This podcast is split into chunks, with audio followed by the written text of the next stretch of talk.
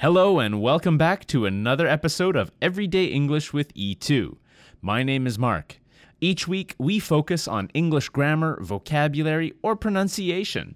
And this week, it's all about vocabulary. One of the biggest questions we get at E2 is How can I learn more phrasal verbs? And we get this from everyone beginners, intermediates, IELTS, and even OET students. Now, the short answer is you learn them one at a time. But which ones? My advice is to start with language you can use to talk about your life and your experience. Let's start with five phrasal verbs you can use to talk about your weekend. But before we get going and learn some slick new phrasal verbs, remember that you can check out www.e2english.com anytime if you want to improve your fundamental English, your grammar, vocabulary, pronunciation, and even spelling. It's free to sign up. Just click on the link below this podcast. Here are five simple intermediate phrasal verbs that you can add to your English today. So, in my classes, Every Monday, I like to ask my students about their weekend. It usually takes them a few minutes to get started, but they usually have pretty interesting weekends. Now, I'm sure your English is great, but I know that students always love to learn fun little phrasal verbs that they can pepper into their spoken English.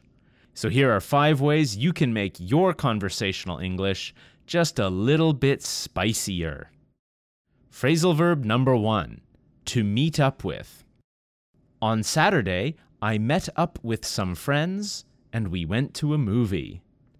So, to say I met some friends is fine, it's correct, but when we say met up with, it really makes it clear that this was a casual situation.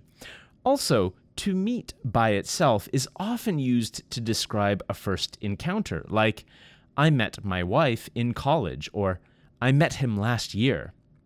Who do you like to meet up with on the weekend? Phrasal verb number two, to head over. Number two is to head over.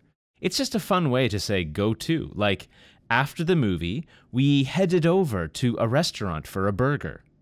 You can, of course, still say went, but you get a few extra cool points for head over. After we ate, we headed over to Mike's house to play Nintendo. Phrasal verb number three, to stress out. Well, hopefully you don't have to use this one too much. Stress out. Sometimes my students have a bad weekend, and I teach them stress out, as in, my boss made me work the whole day, and it really stressed me out. Or, my teacher gave me a huge assignment on Friday that's due today. I spent the whole weekend on it. It really stressed me out. Or we can use this one like an adjective. I had to prepare my university application, and there was a lot of paperwork. I was really stressed out. Phrasal verb number four to try out. But as always, I love it when my students try something new. They might try a class or a new activity. So sometimes I teach them to try out. Like, I tried out a hip hop dance class, or I tried out a new yoga studio, or I tried out rock climbing.